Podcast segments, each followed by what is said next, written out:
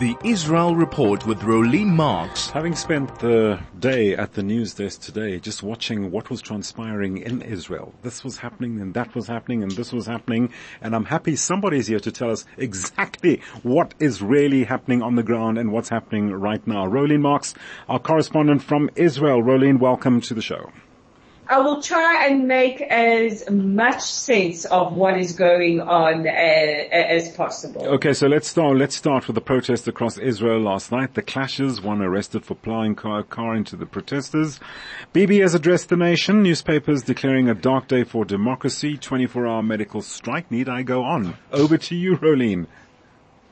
Well, uh, let's first take a look at what has transpired in the last couple of minutes ahead of uh, expected cut in credit ratings by Moody's that will follow Morgan Stanley and also express concerns by US-based Citibank that Israel is headed to a constitutional crisis.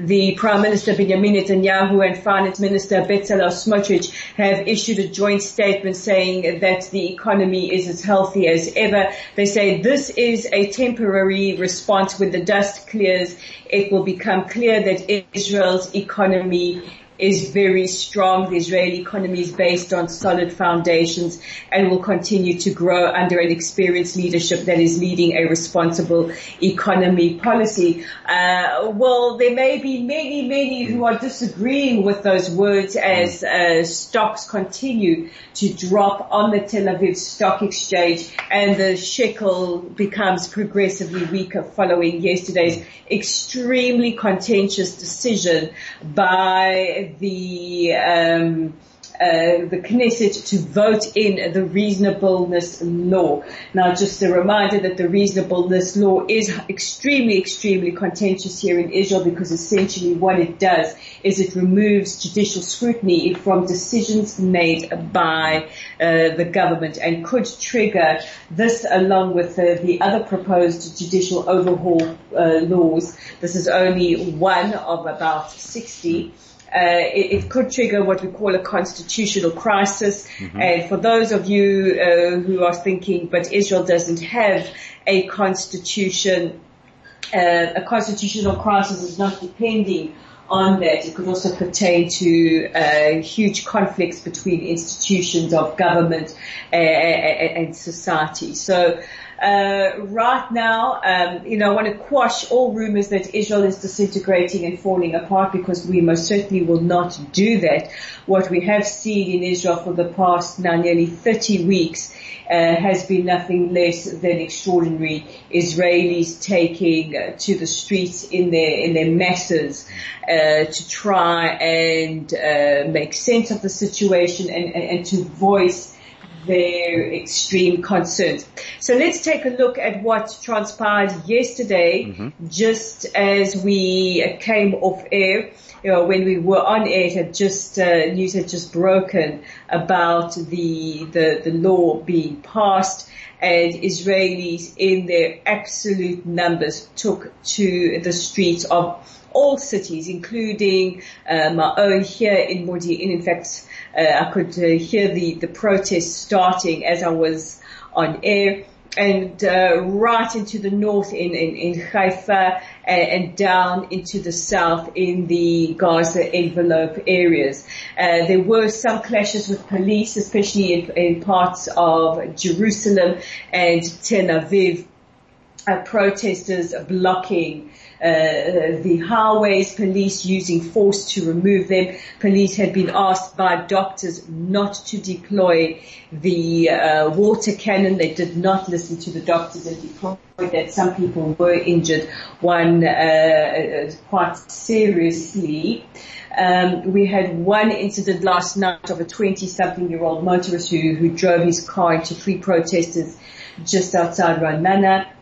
Uh, thank goodness they're okay. They sustained moderate injuries, but a very, very tense night throughout the country, right through the night till the early hours of this morning. Uh, and uh, objections have continued throughout the day. Uh, the opposition uh, chair Yair Lapid filing with the Supreme Court demanding that Yariv Levin, the Justice Minister, um, reconvene the Judicial Committee, mm-hmm. something that he has suspended and uh, um, Yair Lapid saying that this is uh, uh, goes against good governance and trustworthiness. Uh, yesterday I mentioned that the movement for quality governance have filed with the Supreme Court about uh, striking down this law. Now, some of you may be confused. I know I was yesterday mm-hmm. and consulted a, a, lawyer. What does that mean? It means they can look for other uh, clauses to the law that could be deemed basically unconstitutional. Uh, I just told you about the impact that we've seen on, on the shekel and on the Tel Aviv Stock Exchange. We have heard from the international community, diaspora communities expressing their uh, concern and disappointment.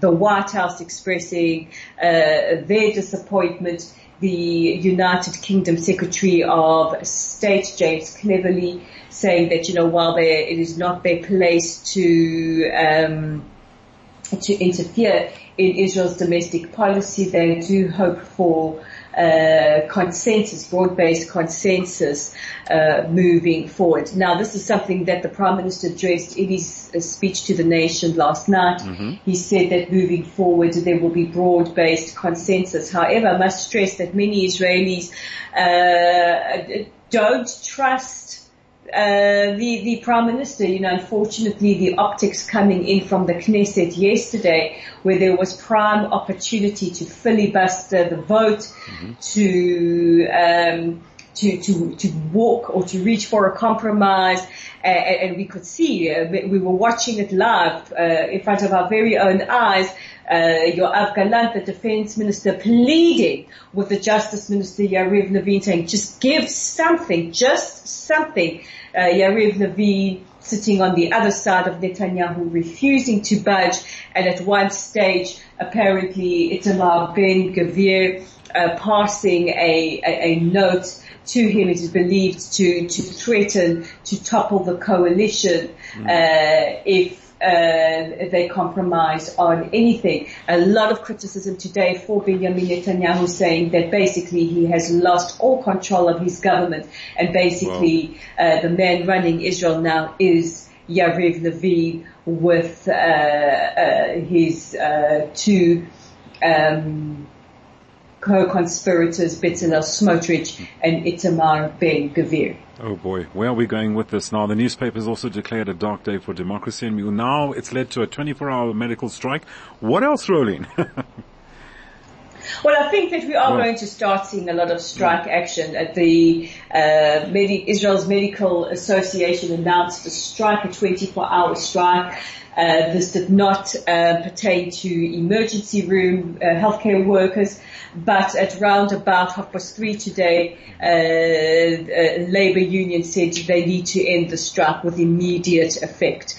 But okay. I, I, think that we are going to see a series of strikes playing out mm. as I think industry after industry is going to make their discontent felt. Sure. Protest leaders have said that this that this is just the beginning. Mm. Uh, they just getting started. So uh, I will anticipate the protest movement really, really growing in momentum. I can see now the ripple effect is going to start to take effect, uh. I wonder, as I keep saying, I wonder now what we are going to be discussing tomorrow. Where, yeah, as I was saying earlier on when I was on the news desk, the way things were trying, things were changing almost every hour.